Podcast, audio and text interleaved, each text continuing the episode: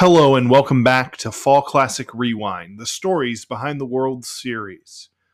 We've got game four of the 1979 World Series between the Pirates and the Orioles at Three Rivers Stadium. The Orioles had a comeback victory in game three after that rain delay. They jumped all over John Candelaria, uh, Earl Weaver's platoon working out just as he scripted and you know that game went into went into the wee hours of the morning went after midnight and here we are just less than 12 hours later playing i think at like 12:30 or 1 p.m. eastern time with Jim Bibby and Dennis Martinez taking the hill uh, of course, you know, there's big college football games, uh, Texas and Oklahoma. That's where Keith Jackson is, and that's why we're going to have Al, Al Michaels in uh, again, once again, uh, for this game. It's an interesting one.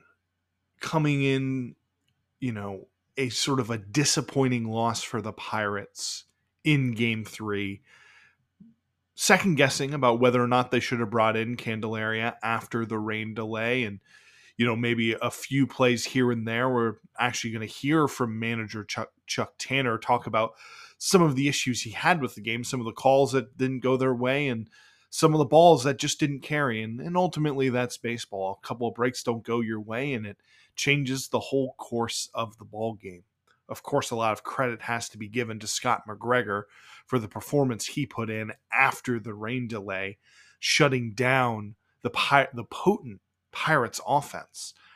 And of course, not enough can be said about the job of Kiko Garcia, put in at shortstop, going four for four, reaching base all five times, doing something that only legends of the game had done to that point.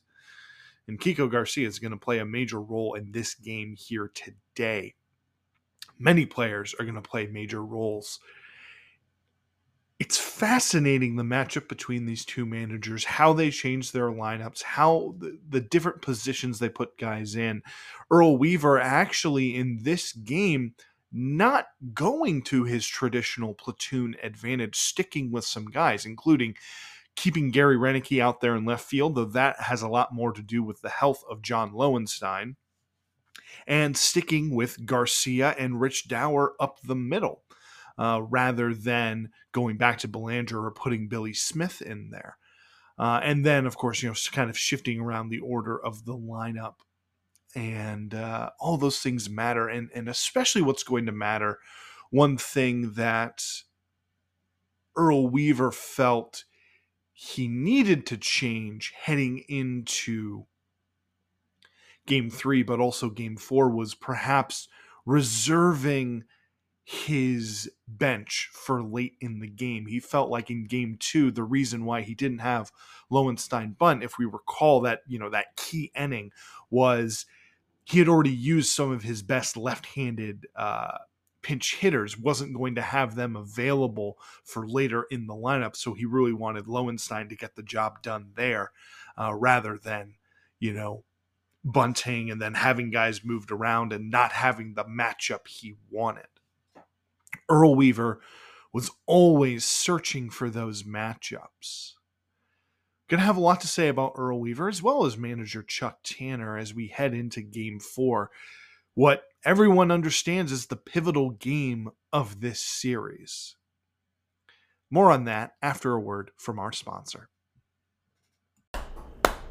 Oh, it's so frustrating. What's that, son? This uh, ketchup, it won't come out of the bottle fast enough. And my fries are getting cold. Well, I'm afraid you're doing it all wrong. You want to know a not so secret secret? Uh, okay. Well, you see that raised up 57? on the Heinz ketchup bottleneck? Yeah. Well, you tilt the bottle down at an angle there, just so, and tap the heel of your palm on that raised 57. Just a little tap, tap. Hey, would you look at that? It's coming out of the bottle. Oh, of course it is. There's something magical about that 57 on a Heinz ketchup bottle. Your grandpa taught me that trick, and now I'm teaching you. Oh, you know I'm like 28 years old. You maybe could have taught me that a little sooner. Well, some things are worth waiting for. Now, are you going to share those fries with your old dad? You know what Grandpa said? Patience is a virtue. He never said that. I think he said it to me. Heinz ketchup, a tradition that gets passed around. Game fours are often thought of as the most pivotal game in a series, the real hinge point. It can be, right? It's the opportunity for a team, if you're up 2 1 in a series, or heck, even up 3 0, you have a chance to extend to 3 1 or even finish the deal, finish in a sweep. If you're down in the series, it's your chance to claw back, perhaps even things up. And it's especially important with game five coming right behind it, right? That, you know, it's then the chance of, all right, if you can even the series up, it gives you a little bit more length. But if you fall behind 3 1, it really puts the pressure on for game five. So the Orioles view this game as being in prime position. So manager Earl Weaver really wants to win this one because, well, then all you got to do is win one out of the next three. And two of those games will be at home. For the Pirates, it's a much more daunting situation. You go down, you're going to have to win the next three. And that means winning two in a row at Memorial, even if you can get game five. None of these are guarantees. But this is an important game because historically, teams that have gone down 3 1 in the World Series have not done well. Here's how Howard Cosell talking about that history and mentioning the teams to this point up until 1979, the few teams that were able to accomplish that feat. Well, in Pittsburgh, it is still nippy, but the sun is shining. Temperature in the low 40s. There are predictions of possible snow flurries later, but clearly the playing conditions the best that we have yet had in this World Series. Hello again, everyone, and it's so good to have you with us for this, what clearly is the pivotal game of the 1979 World Series. It is that by manager Chuck Tanner's own admission. Only three times in the history of the World Series has a team ever come back from a 3-to-1 deficit in games to win the series, and that's what the Bucs would face if they lost today. Those three times, 1968, the Tigers did it against the Cardinals, the Lolich year. 1958, the Yankees did it against the Milwaukee Braves. And then in 1925, these same Pittsburgh Pirates did it against the then Washington Senators. Both of these managers understand the challenge at hand. For Earl Weaver, the man who many considered to be the best manager in baseball and is still regarded today as one of the most forward thinking, brilliant managers the game of baseball has ever seen. It was an interesting dynamic that Earl Weaver had in his clubhouse. People recognized his brilliance, but Earl Weaver was in no way a player's manager. In fact, by his own admission in his sort of his own 10 laws of baseball, he said you don't make any promises to, to your players because you won't have to break them. You know, I think in retrospect, and, and probably at the time, people understood how much Earl wanted to win. The Orioles clubhouse throughout his tenure was not without strife, right? He and Jim Palmer famously would have arguments on the mound in front of the whole stadium, in front of home fans and road fans alike, for all the world to see. And there was belief that you know, from some of the other guys that Earl Weaver didn't know anything about p- pitching other than that he, other than that he couldn't hit it hit it himself. But Earl did know some things about baseball. He knew that outs were precious. He knew you didn't want to give things away. He knew about the values of home runs. He knew about the values the value of taking away runs, taking away outs, not giving things to your opponent. That is the key. And ultimately, he understood the value of his players. It's why he would be so fiery and argue with umpires. A lot of ways, it was protecting his players. Right? Earl, brilliant as he was, knew he could get ejected, and frankly, it wouldn't have that much of an effect on the game. Right? He could get ejected, but as long as Eddie Murray, Frank Robinson, Brooks, Jim Palmer, Cal Ripken, whoever it was that he had on his team with him, right, throughout his very long career, so long as his players remained in the game, that is what the difference was. He put them in positions to succeed. Now, of course, you know, he would be second guessed in this series. And um, coming off of game three, he looks like a genius with Benny Ayala, Kiko Garcia coming through, as well as Roenicke, and sticking with Scott McGregor. But he kind of seems like the scapegoat after game two, not having Lowens, Lowenstein bunt and maybe make not making defensive changes, right? Not putting Dauer in instead of Billy Smith Dauer, who's the superior defender uh, in many people's respects. So it was an always interesting dynamic for the Earl of Baltimore. But ever since he came into Baltimore, he knew how to win. Right? And, as we look back on his career, he was someone that fell short in the playoffs. I, I think that is absolutely true. Right? And I, I've talked about before, and I think we're going to see it later in this series of where sometimes I believe he got immobilized in those really key situations, right? Because he was thinking about so many things, he was knowledgeable about so many things, and sometimes you just got to let the game of baseball happen. You sometimes you got to go with your gut which Weaver did. Sometimes he'd stick with pitchers longer than he should have, and sometimes he'd take guys out or or make a change that you know maybe didn't make the most sense by the numbers, but he felt it was right. But as we get later in this series, it almost seems, especially when we get to Game Seven, it feels like Earl Weaver's push, pushing buttons um, because sometimes in baseball, the other team outplays you and out executes you. That's what happened in 1969. Earl Weaver didn't get outmanaged, they got outplayed. And in 1970, the Orioles outplayed the Reds. They beat the brakes off of them. In 71, it came down to seven games. And when you get to the seventh game of a World Series, it's all up for grabs. And, you know, the various other postseason failures you know, were tight ball games, close matchups. I mean, think about Earl Weaver. Definitely one of the best regular season managers there's ever been. Won 100 games, 100 plus games five times. Five times.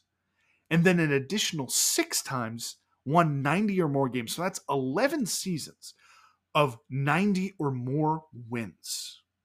Right now, not all of those were playoff appearances, of course, because back then only one team from a division would make the playoffs. But man, that is a legacy of winning.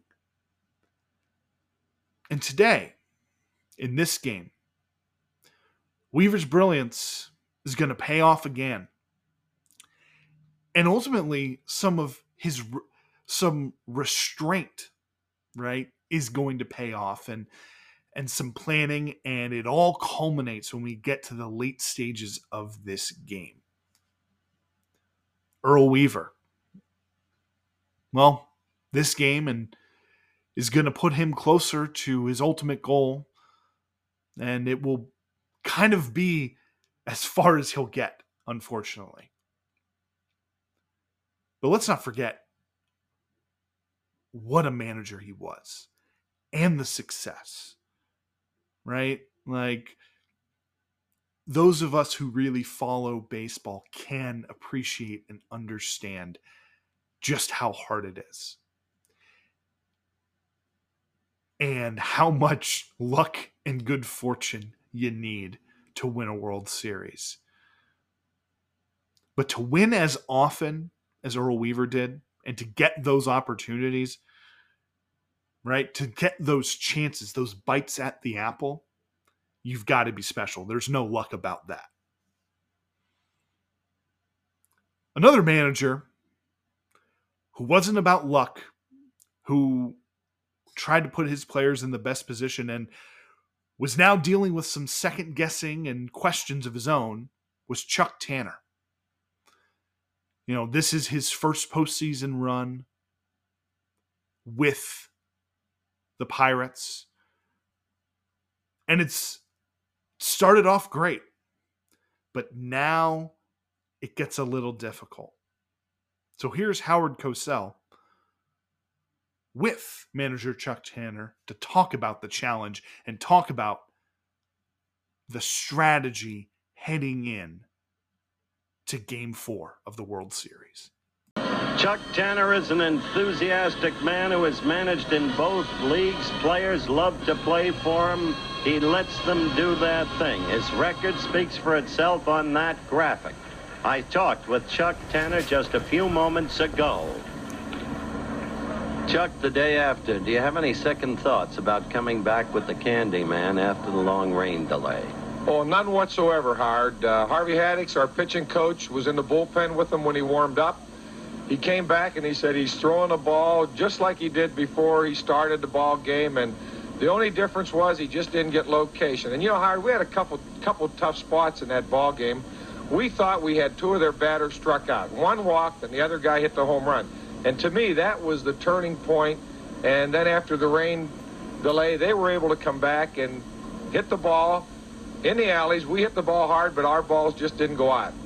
Well, certainly there were three that looked like they would go out, and each was caught right at the wall. Do you hold the heavy air accountable? No question about it. Under normal conditions, uh, we would have had three home runs, and the game would have been completely different. That was short and to the point. now, what dampening effect, if any, did that defeat have on your ball club, and maybe you personally? Oh, no effect with me, no effect with our ball players we know that we're down by one game. We know today's a very important game for us, a game that w- maybe the biggest game of the World Series because we can't afford to be down three to one. We have to get it back to two and two, and then we'll be able to go from there.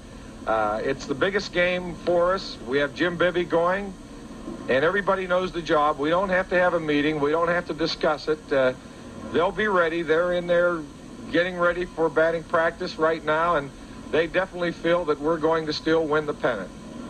What has Bibby got to stop the birds?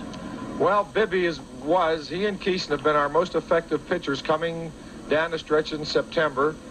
And Bibby is a different pitcher than he was in the American League. Baltimore hit against Bibby in the American League when he was strictly a fastball pitcher, pump the heat at you for nine innings, and let's see who the better person is. But now Jim Bibby is, with the help of Harvey Haddix, has come up with a breaking pitch, an off-speed pitch to go along with his good fastball. So he's a completely different pitcher. We'll have more thoughts on Jim Bibby in a moment.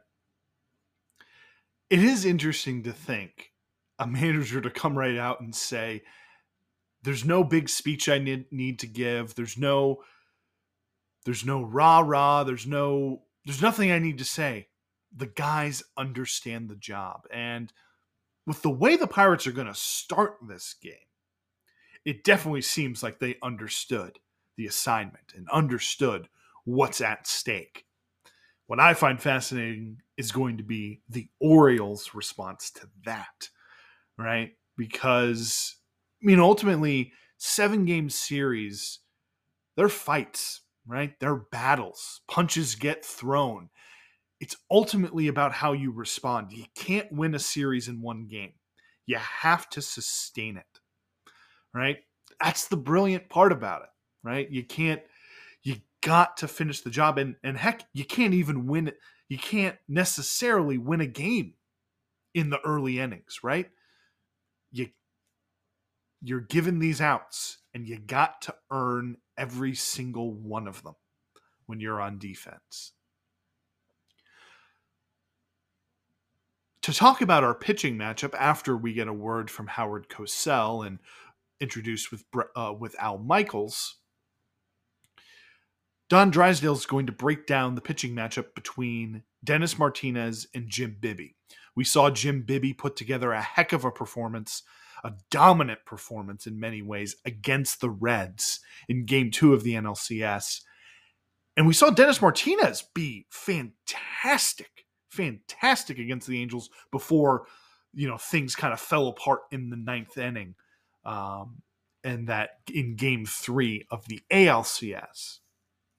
Now, Dennis Martinez, not necessarily known for his time with the Orioles, would be, you know, much more lauded and remembered for his times with the Expos and heck, even Cleveland late in his career. And part of that is, well, I think what happens in this game, it is not going to go well for Dennis Martinez. Um, but he's the type of guy, both of these pitchers are guys who have excellent stuff, can have overpowering stuff but command and getting the job done early matters. Here's Don, here's Howard Cosell and then Don Drysdale to talk about this sort of unknown pitching matchup. Back again to offer his commentary today, and I'm sure to predict all of Benny Ayala's home runs. Once again, Howard Cosell. Thank you very much, Al. It may seem like Palm Springs to you, but it's Nova Scotia to me. In the meantime, you're right about the looseness of the Pittsburgh Pirates. Madlock, for instance, was shadow boxing, showing his Sugar Ray Leonard moves. Willie Stargell was impressing me with the fact that he could have been the greatest goalie in the history of the National Hockey League. No matter. We made a point at the opening of our very first telecast that frequently the little guys, the unexpected ones, become the World Series heroes. And so far, it's run to that pattern. Remember the very first game? On balance, Doug DeCinces had to be the hero, providing the winning margin with his two-run blast. And in the second game, it was the elder statesman who did it for Roberto Clemente, in his own words, Manny Sanguillen. And then yesterday, rocketing into stardom the way you can in a World Series, a guy named Kiko Garcia with those four hits, with the four runs batted in, the big bases loaded triple. And for him, it'll be probably the most memorable day of his baseball life. In the meantime, pitching still the controlling factor. Look at McGregor yesterday. Today, maybe the situation a little bit iffy on both sides. To detail that for you, Don Drysdale. Thank you, Howard. Well, iffy might be the case, but if both guys are on, it could be a very well-pitched ball game. For Baltimore, it will be Dennis Martinez. Now, he's had kind of an up and down year. He started off 0-2, then he won his next 10 in a row. But after that, he ended up the season by winning five and losing 14. But he's got great stuff, and if he's right, he can be awfully tough. He pitched against the Angels in the championship series. He had no decision. Now for Pittsburgh, it is Jim Bibby. He's a big guy. He throws hard. And the key to watching Bibby is going to be his control. He was inserted in the starting lineup by manager Chuck Tanner in July. And then he won six in a row. He finished 12 and 4. And if he's right, his control is right. That is his key. As I said before, this can be a well-pitched ball game and maybe a low-scoring ball game. Both of these guys are big right-handers can throw hard and throw a lot of pitches but walks and home runs can sometimes get the best of them. In terms of lineups, a little bit of a different look we've got for the Orioles. We've got Bumbry back in center field, back in the starting lineup. Garcia starting against the righty at shortstop. Singleton and Murray.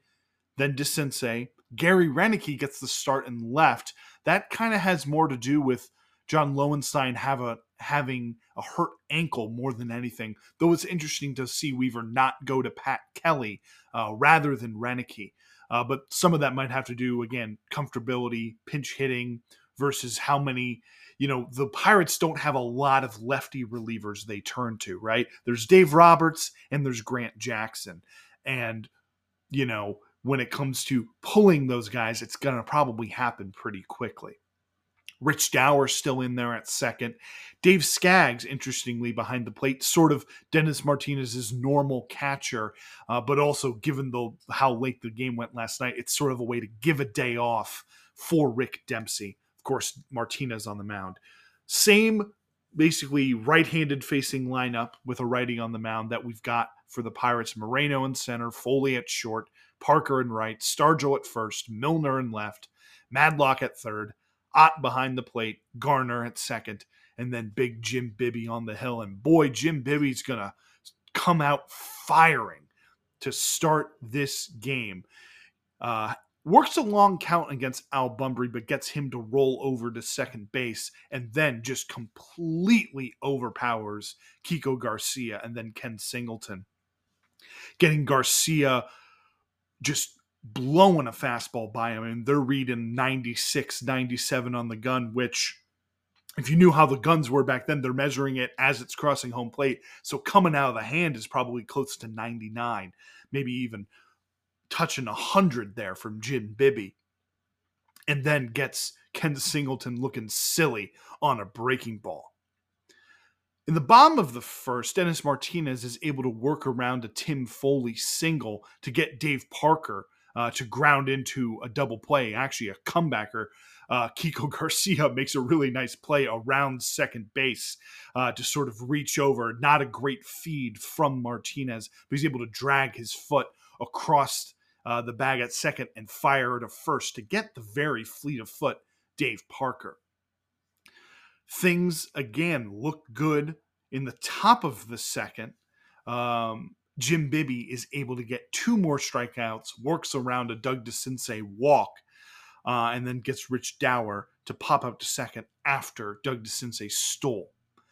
And so, leading off the bottom of the second, again, the thing that we were talking about, the Pirates are loose. They're happy. They're ready to go. There's not a tense body in that dugout.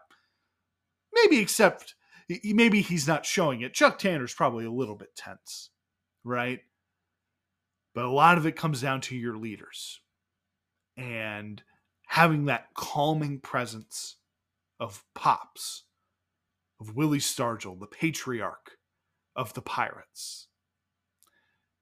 It matters quite a lot. And that strong example is only strengthened by what he can do up there at the plate. Now, that would have been a National League strike. I was watching the jugs gun. they never had that in your day. No, you're right.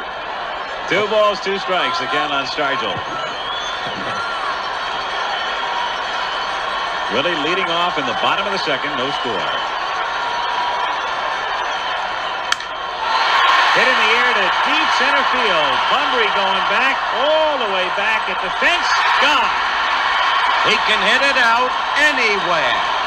So the great man comes through and gives the Bucs an early lead, his second home run of the World Series. Dead center field, about 410 feet on the fly.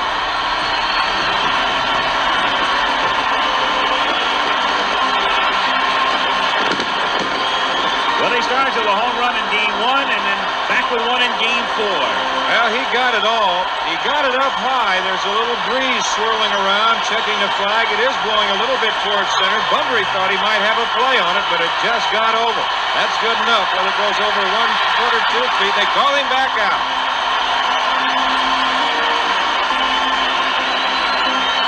Boy, they love him here, don't they? Yeah, it's an amazing thing to see. An athlete capture the hearts of a population the way that man has. Stargell continues his otherworldly postseason with yet another home run, a blast to center. Man, was Willie Stargell beloved by Pittsburgh and by his teammates. And I think he was likely respected by other teams. I don't imagine how you could hate Willie Stargell. You could hate to have to face him but I can't imagine hating the man. What a swing. Now, things are not going to get any better for Dennis Martinez in this inning. John Milner rips one through the right side.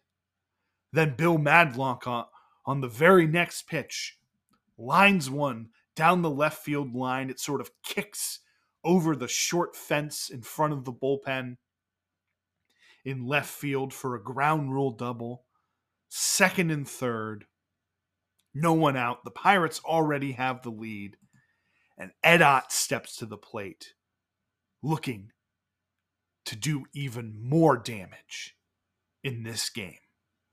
Martinez appears unsettled at the National League umpire.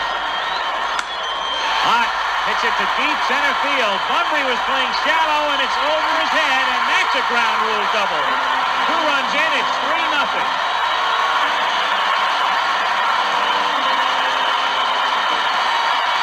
I thought he hit a home run. He's coming home, but he's going to go back to second.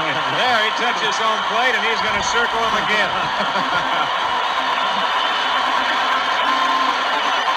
Lee, This is so typical of the Bucs. Always bouncing back, battling back.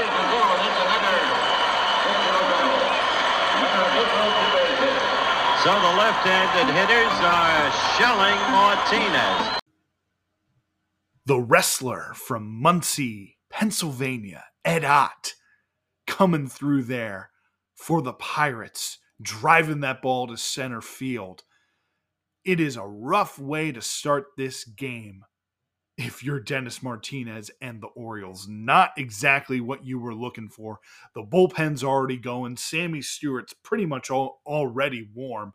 You know, Earl Weaver his guys are just a phone call away. They know to be ready. I, it was probably to the chagrin of many starting pitchers, but that was just the way it was. That was the way Earl managed. And this inning is not going to go any better for Dennis Martinez. We're going to show you the next play with Phil Garner at the plate, who's had a tremendous start to this series at the plate, albeit with some defensive, key, costly defensive mishaps. But Martinez is going to be able to get an out in this inning, but not retire a batter. Still nobody out in the inning. It's 3 nothing Pirates, and Garner is at the plate. Phil is 5 for 10 in the series. Lined in the center field for a base hit. On around third, and after hesitating, he's caught in a rundown as Skaggs starts to move him back toward third, and the tag is made by DeCinces. That ball was almost thrown away by Skaggs. It was thrown high. But DeCinces, a tall man, was able to corral it and make the tag. What they almost made the play, and it was almost fouled up, and that was by Eddie Murray. Because here's the throw, they're letting it come, and now that ball is deflected. And see, it comes up the line, but Ott is a dead duck as he comes around. He realizes he's caught. He's just trying to give Garner a chance to go to second base. See he the does throw? so. There's Ott again coming around. Joe Lonnett waving him all the way. Now he starts to stop. and I starts to stop again. He says, I shouldn't even be here. Of course, this was the controversial play in the ninth inning of the second game.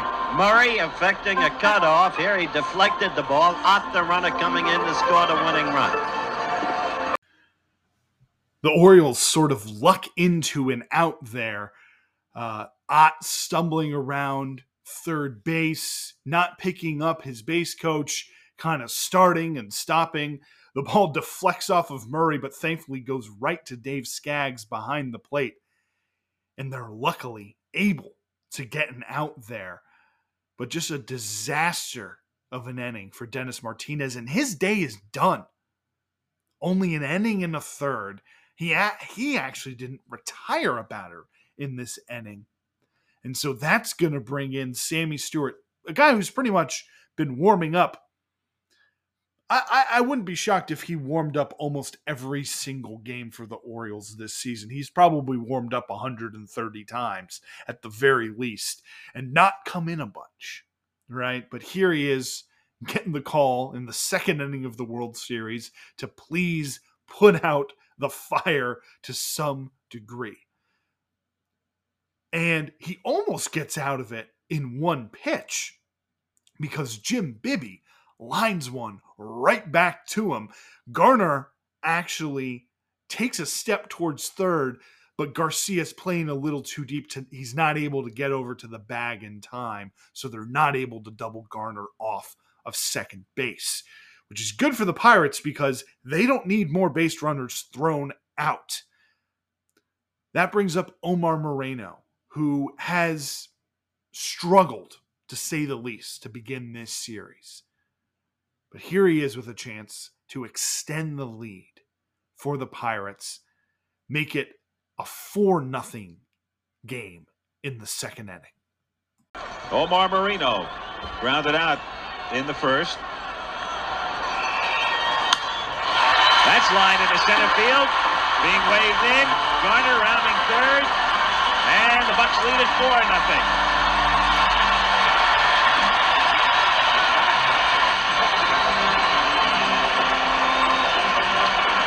If Bumbry would have known what was happening to Garner, he'd have made a play at the plate. But Al did not know what was happening because Garner was stumbling and almost went down coming around third. He charges the ball well. You see him timing himself to get into position to throw. Now, if he'd have let it go, he might have had a shot because Garner, as he was stumbling coming around, he just decides, well, now it's too late. Now that I've seen what's happened, I can't get him. So four runs over in the inning, and there he is. There's Garner stumbling round third. As Don just mentioned, and Bumbry concentrating on picking the ball up, and by the time he realized what had happened, too late. Tim Foley, the eighth man to come up in the inning. One for one today, an infield single.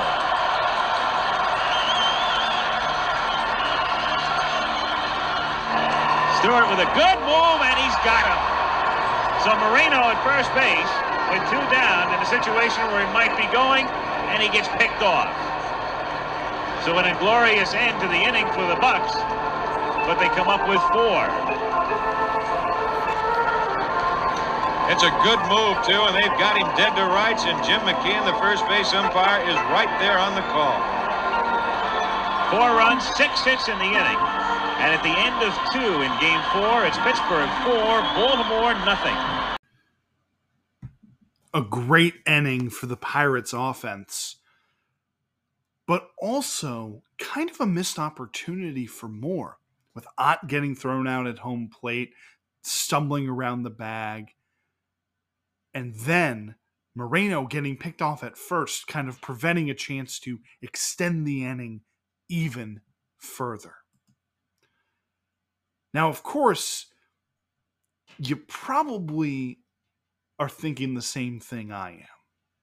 What the Pirates really need is a shutdown inning after that.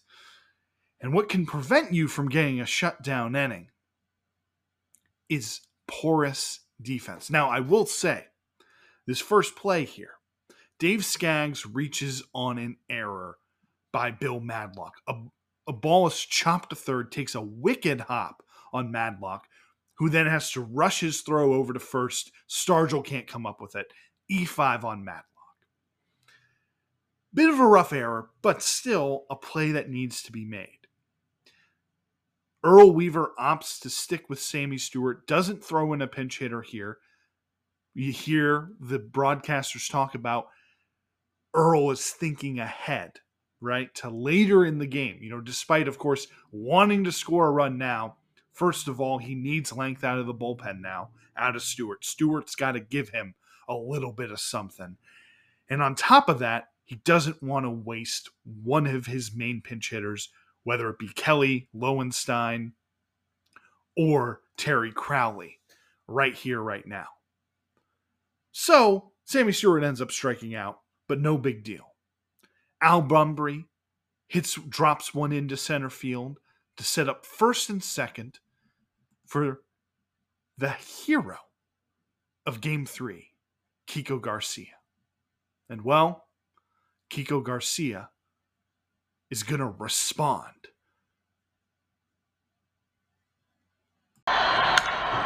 Hit to deep left center field. John Milner racing back, and that one bounces up against the fence. Skaggs coming in to score. Bumbry coming in to score. And Garcia, last night's big man, picks up a two-run double to make it 4-2. What we've talked about, the unexpected heroes. This kid has rocketed international attention. His four hits last night, the four ribbies, the base clearing triple, now two more ribbies. Well, he got behind the count three and one, and he got the fastball up over the plate, and Garcia is looking nothing but fastball. He got it, got out in front, timed it well, and hit the ball well. Well, I've decided that maybe Tommy Lasorda is right. Weaver walks with angels. What a swing from Kiko Garcia, almost sending that one out of the ballpark to cut the lead in half and really sort of dampen that blow the Pirates were able to place on them. And up to the plate steps Ken Singleton, who the surface level numbers so far, I believe he's 4 for 12 at the plate, looking pretty good so far in the playoffs, but missing those key hits in key situations so far in the World Series. Well, that's not going to happen here. Ken Singleton stepping up to the plate, the Orioles MVP of this season, showing why he was their star. So they're back in the ball game, and we've got another of these head-to-head battles between two teams that seem so evenly matched.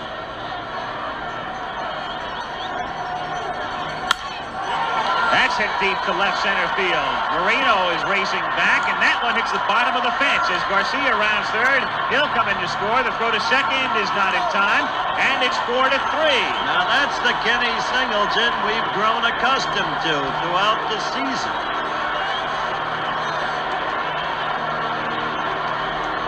So they are teeing off on Bibby here in the third. And he gets a fastball out away from him, and Kenny, we said before, has got terrific power to the opposite field. He hits that ball well up the gap, no chance whatsoever to run it down. It short hops off the wall. Right there to make the play is Moreno. A close play at second base. As Garcia scores, it's 4 to 3 Pittsburgh. There's a play at second base. He makes a good, strong throw. Eddie Murray. Singleton has to hustle all the way.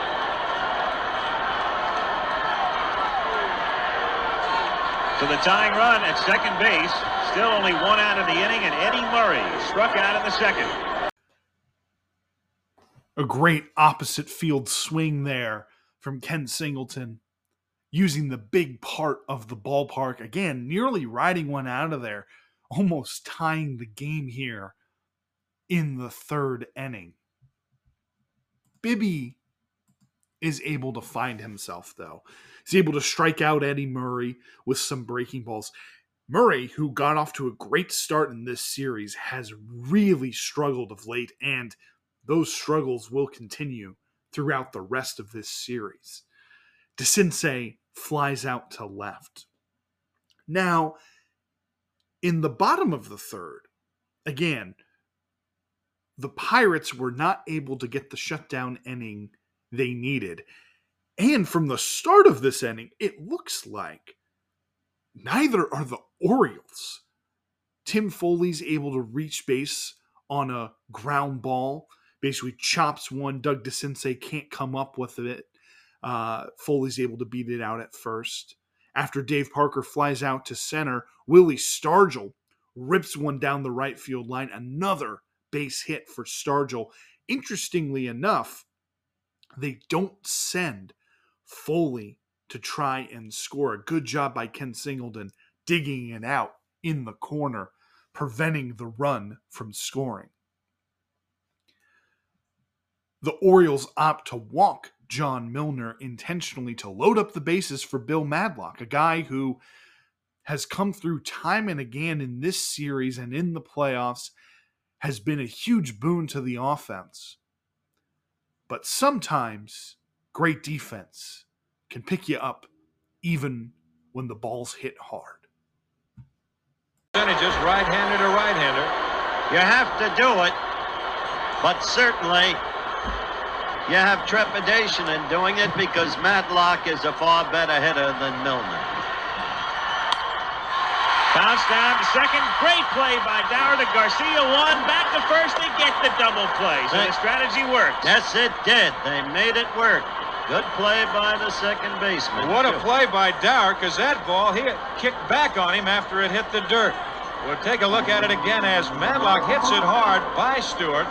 Now Dauer going over, and now it takes a skip back on him. You see, he almost overran the ball. Then he comes up, the ball was hit so hard, all he's got to do is make the routine play after that, and there's the little ball beats runner. He's out there because I don't think he touched second base.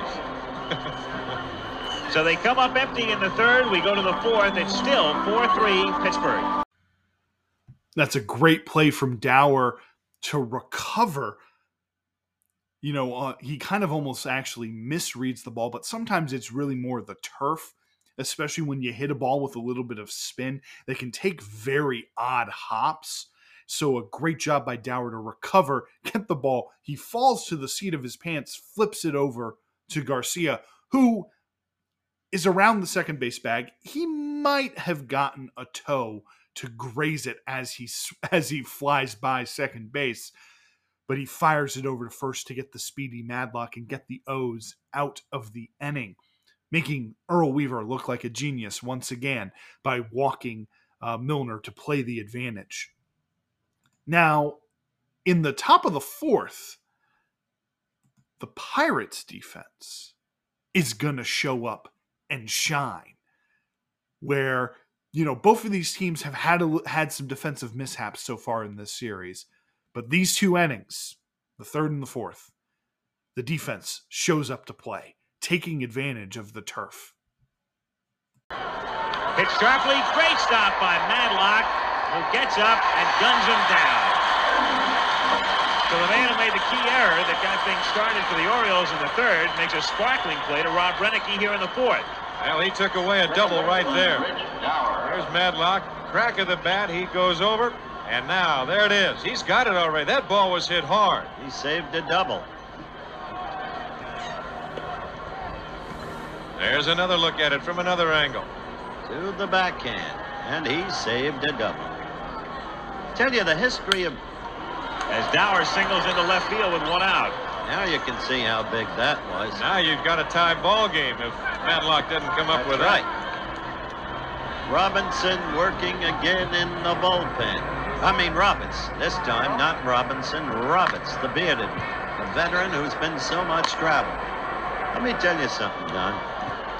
Catcher Dave Skaggs. Gotta be some luck to having the right guy in the right spot. Some luck all the time. Well, They threw Weaver in the Boston, in the Charles River. He'd come up the other side with a fruit stand. Dave Oh. Skaggs inside ball one. oh, I don't believe you. Grounded toward the hole. Foley goes to Garner one to first. Turns it over for two.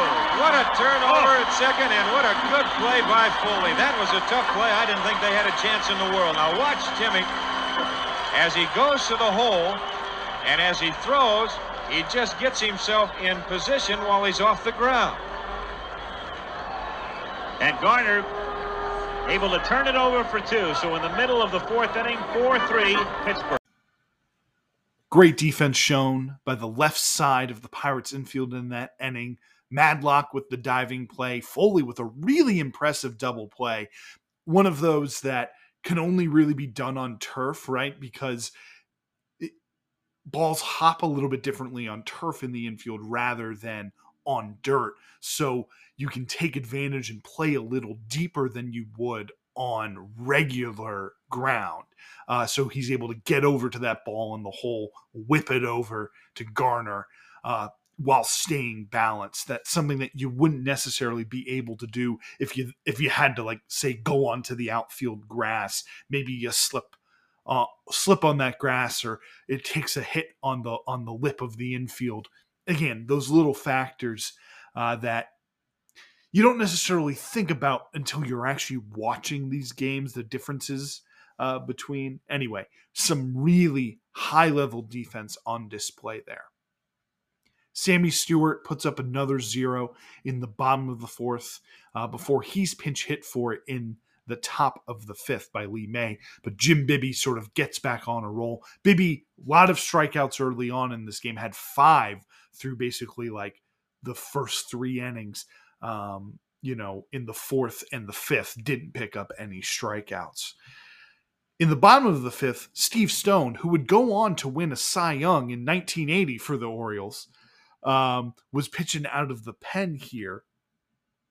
Ends up walking Tim Foley to lead off this inning, and then Dave Parker gets a single to left.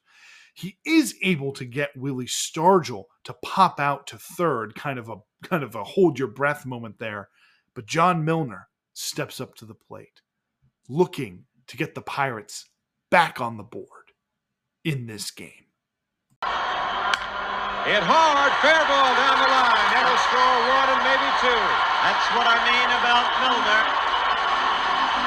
Parker to third, he holds. Milner at second, and it's 5-3 Pittsburgh on the run-producing double by Johnny Milner. Now let's look at that Milner swing.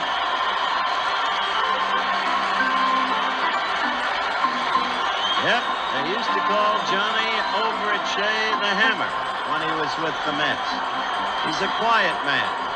Look at it again. Has a fine, level swing with those wrists. Here comes Earl Weaver out as you look at the remainder of that play. Weaver out to the mound. Steve Stone did it to himself.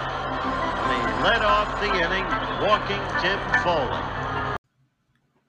leadoff walks, especially right before you get to the middle of the order, they will often come back to bite you in the behind. And that's what happens to Steve Stone here. Now, they end up intentionally walking Bill Madlock uh, to uh, load up the bases. Ed Ott flies out to short left. The Pirates do not challenge the strong arm of Gary Roenicke out there in left field. But uh, he has a cannon, not as good as Dave Parker, but from left field, few better uh, to fire it in. And then Phil Garner hits one hard up the middle, but they're able to get the force out at second. A nice play by Kiko Garcia. In the top of the sixth, Jim Bibby, who's already right around 100 pitches, has had to work really, really hard in this game. He gives up a leadoff single to Ken Singleton, but that's immediately erased by a double play uh, off the bat of Eddie Murray. DeCinces draws a four pitch walk, but Roenicke ends up flying out to right. In the bottom of the sixth, with two outs, Tim Foley comes up to the plate again, again continues his excellent day and his excellent postseason with a single to right. And then in a 3 2 count, the Pirates have a little luck go their way. Runner goes. Left field, shallow, Roenicke and Garcia, and it's going to drop, and it goes by Roenicke. Here comes Foley on the double by Parker. It is 6 to 3, Pittsburgh.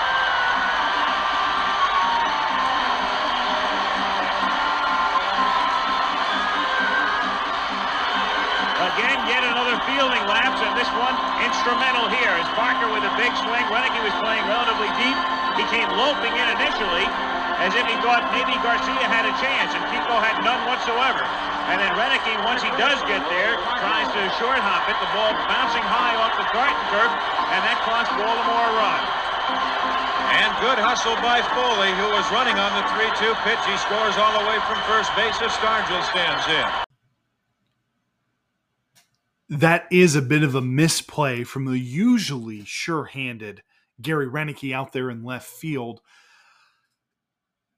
I pin it more to a little bit of unfamiliarity with the turf. When you've got a high fly ball, or really any any sort of bloop, you got to know it's going to bounce towards the line when it's got that spin like that. And Roenicke, who initially starts slow, comes in hard, but too aggressively, knowing that he's not going to get to the ball, allows that ball to bounce away from him by just a few steps. And with that, no chance to throw out Foley, who's sprinting uh, from from the start with it being a 3-2 count. He's able to score easily from first base.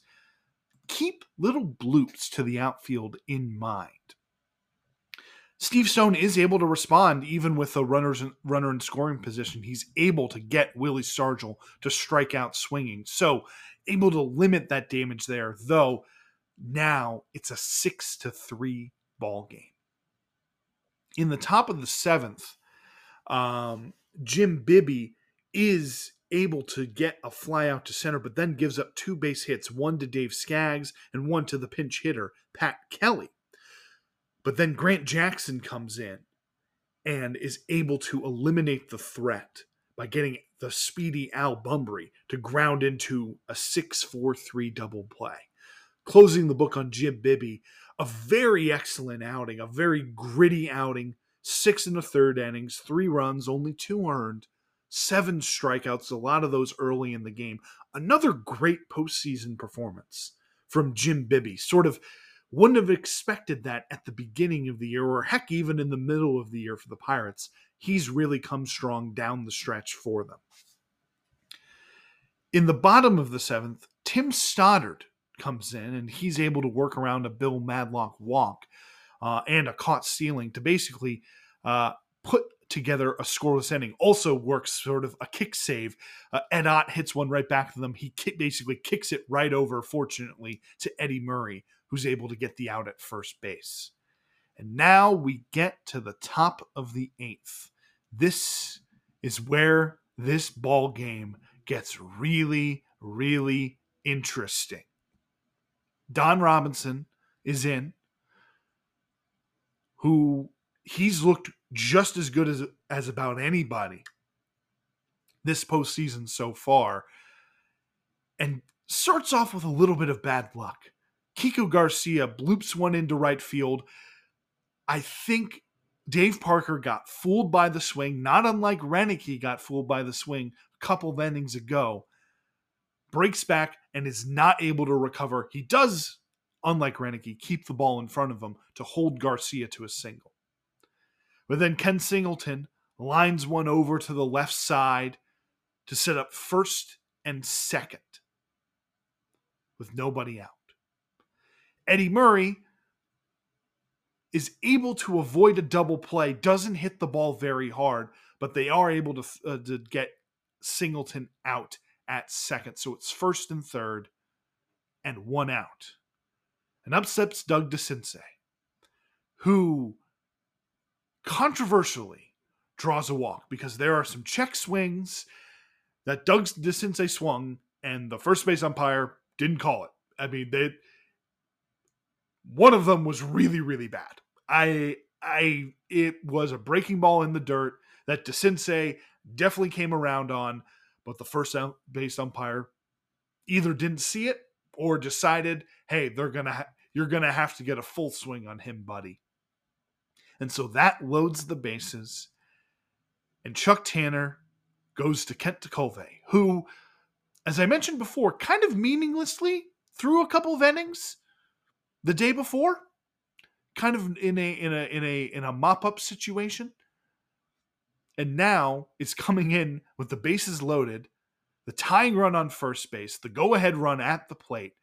Obviously, the type of situation you expect you expect Kent Tekulve to thrive in.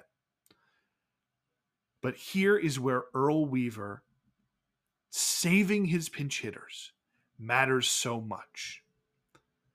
You know, so in this inning, you know, so pinch hitting for Rich, Rich Dauer.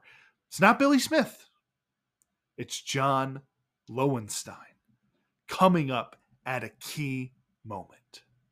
Lowenstein, who had a pinch hit walk off home run earlier in these playoffs, has come through time and again with clutch hits, clutch performances, has been a little banged up, but here he is coming through for his manager at the right time, at the right spot in a pinch.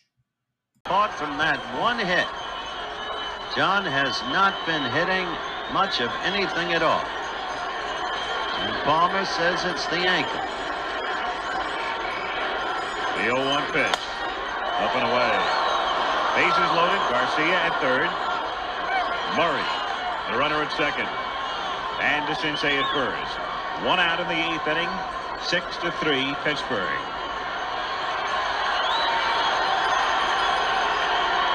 The 2-2 pitch is ripped by Oh. Virgil and into the corner. Garcia comes in to score. Parker has trouble with it. Murray comes in to score. They stop DeCinces at third. It's a double and it's six to five. How can you ask for more? It's another one-run ball game at this moment. And indeed, he hit this ball a ton. Watch this. He crushed it. That ball got by Stargell in a hurry and down into that corner in a hurry. And now this isn't the problem. The problem right now, that ball just about got by Parker. Right there. A great barehanded save, or we've got a tie game. Murray, you can see him. He wanted DeCinces to come in, but Cal Ripken stops him at third. With one out in the inning, runners at second and third. And they go to the bench again. This time, instead of Dauer, we're going to see Billy Smith. What a swing by John Lowenstein. Getting one of those, I don't know if it was the sinker or the slider, but it just hangs up in the zone from Tekulve, rips it to right, right past Willie Stargell, gets down in the corner. We'll say good job by Parker to kind of keep it there, prevent the tying run from scoring, giving the Pirates an opportunity to try to get out of this. But what a swing by John Lowenstein. Then, by the way, Lowenstein actually pinch hit for Roenicke. I, I, I misspoke. He pinch hit for Roenicke. Right, so holding him there in that situation. What a decision by Earl Weaver. It's actually Billy Smith who pitch hits for Rich Dauer off of Tekulve, and then they decide to intentionally walk him in order to face Dave Skaggs. But of course, Earl's got another trick up his sleeve with not having used his pinch hitters. He still has Terry Crowley to pitch hit for him. The guy who he had all the way back late 60s, early 70s, Terry Crowley, went and won a, won a couple World Series with the Reds as one of their pinch hitters, though he wasn't often used. And now he's back in Baltimore. And he's about to have the biggest at bat, the most important hit of his life in game four of the World Series. His team down a run, bases loaded, one out against one of the best closers in all of baseball. Terry Crowley, have a moment. The 2-2 pitch is lined into the right field corner. And Baltimore will take the lead as DeCinces comes in to score to tie it. Smith follows to make it 7 to 6, and the Orioles have come up with four in the eighth. A double for Crowley. It's hard to believe, isn't it, ladies and gentlemen? The way that man uses the entire roster. The way every man comes through at just the right time. Look at them. There is joy there, and you can understand it. But the little cocky banner, he's the guy. They ought to give him, if Baltimore should win the game ball, the whole 108 stitches. So the Orioles have overtaken the Pirates. It is 7 to 6. Still only one out and runners at second and third. And he stays with Stoddard. Terry Crowley off the bench. He and Lowenstein both producing two-run doubles in the eighth inning. Tim Stoddard up for the first time in 79.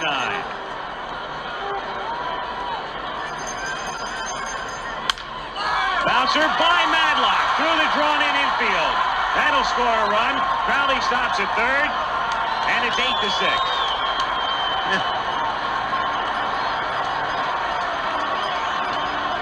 I don't believe it. Incredible. I don't believe it.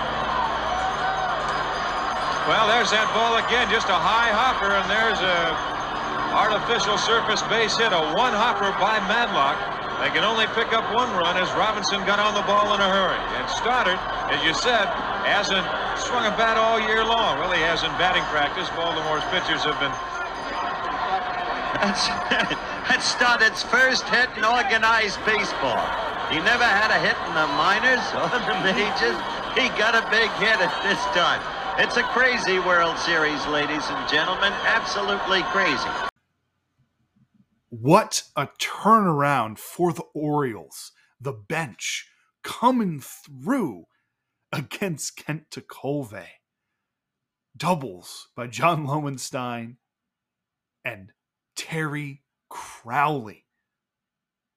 Add in the first ever hit of Tim Stoddard's career, and then later an RBI groundout by Al Bumbry and what was a 6 to 3 ball game, a 6-3 lead, just 5 outs away from evening up this series, the Pirates are now staring down a 9 to 6 deficit and potentially a 3-1 deficit on the verge of elimination in this World Series. Hard to blame them. You know, Robinson and Tekulve had been great so far in this postseason and all year. Sometimes the breaks don't fall your way, sometimes they do. Everything turning up Earl Weaver's way in this game, except for the starting pitcher. What a turnaround. And Tim Stoddard, the young righty, the big guy, comes out firing is frankly kind of a little dominant so far in this game. Is able to get another strikeout in the bottom of the eighth. You know, they move around. Low, Lowenstein goes to left. Rick Dempsey ends up pinch running uh, for Crowley. So he comes into the game. Billy Smith goes to second base, able to move those guys around. The Orioles don't add on in the top of the ninth. And the, so that brings us to the bottom of the ninth. And the Orioles, well, facing these Pirates, Pirates don't go down without making it interesting, without getting the tying run up there. You know, uh, Stoddard's able to strike out. Dave Parker has gets him on a really good breaking ball. But Stargell lines one up the middle. Actually, grounds one up the middle. Bill Madlock, with two outs, puts together a tremendous AB, drops a single into center, and so that brings up Ed Ott, the guy who scored the winning run in game two.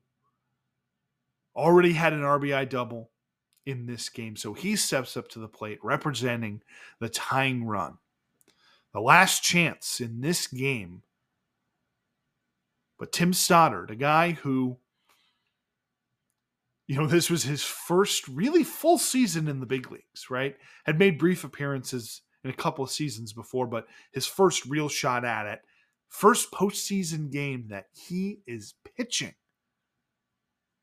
And he is reveling in this performance, an opportunity to put his team up 3 1 in the World Series. Take a listen as he tries to silence the Pittsburgh crowd. What a ball game. What a pair of teams. Fouled out of play again. Ott hanging tough. Started not wanting to get the ball up and out. Well, Ott can get a hold of it. Send it out of sight.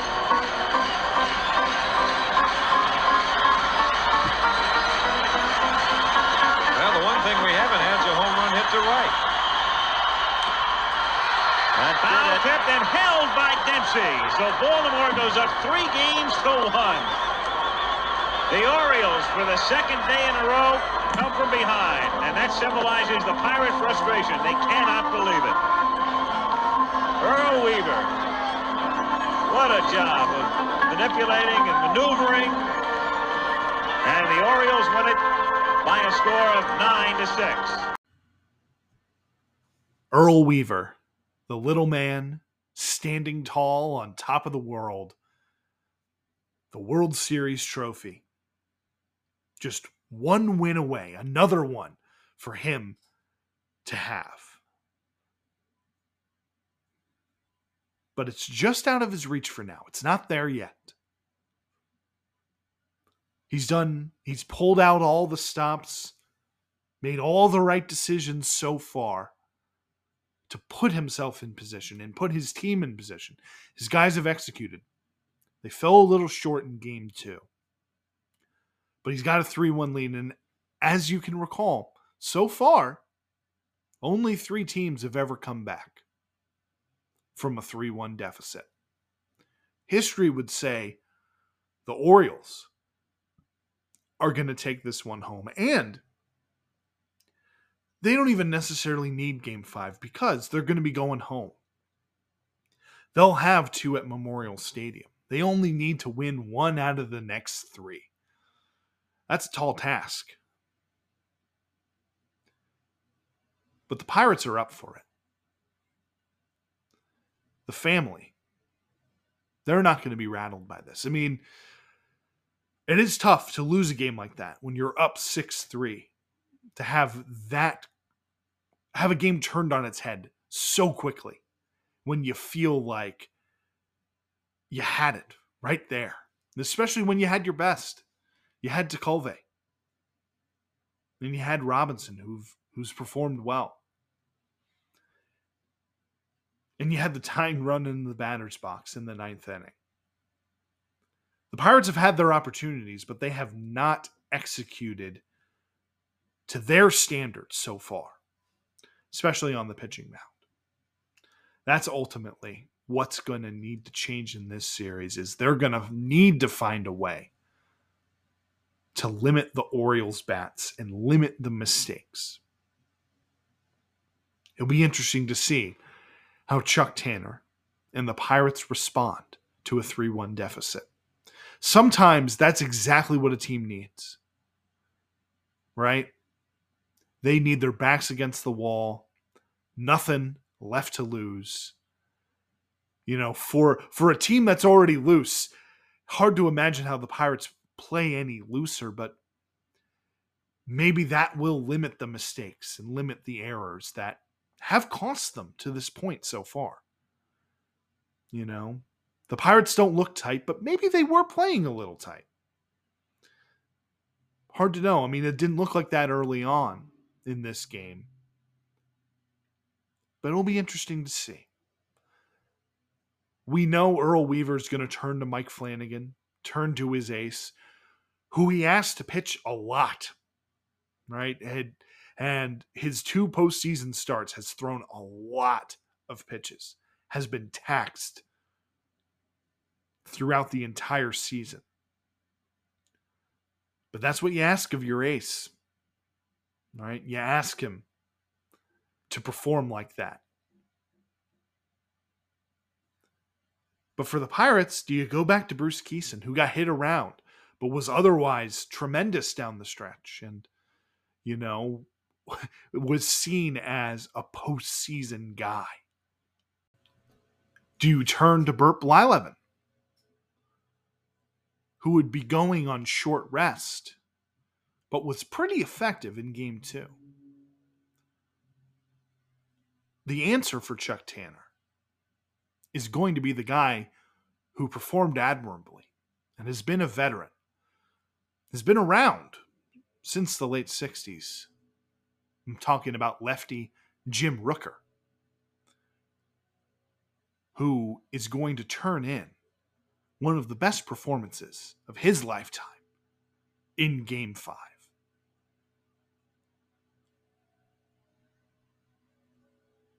On the brink of elimination, the Pirates are going to find a way to respond. Because ultimately, they're family. But we got to give credit once again to the Orioles for putting themselves in a position, putting the Pirates up against the wall. But ultimately, in order to win these series, you got to get it to the last out. You got to get it to the final game. You got to win four. So, tune in as we continue this excellent, excellent 1979 World Series. Catch you next time on Fall Classic Rewind.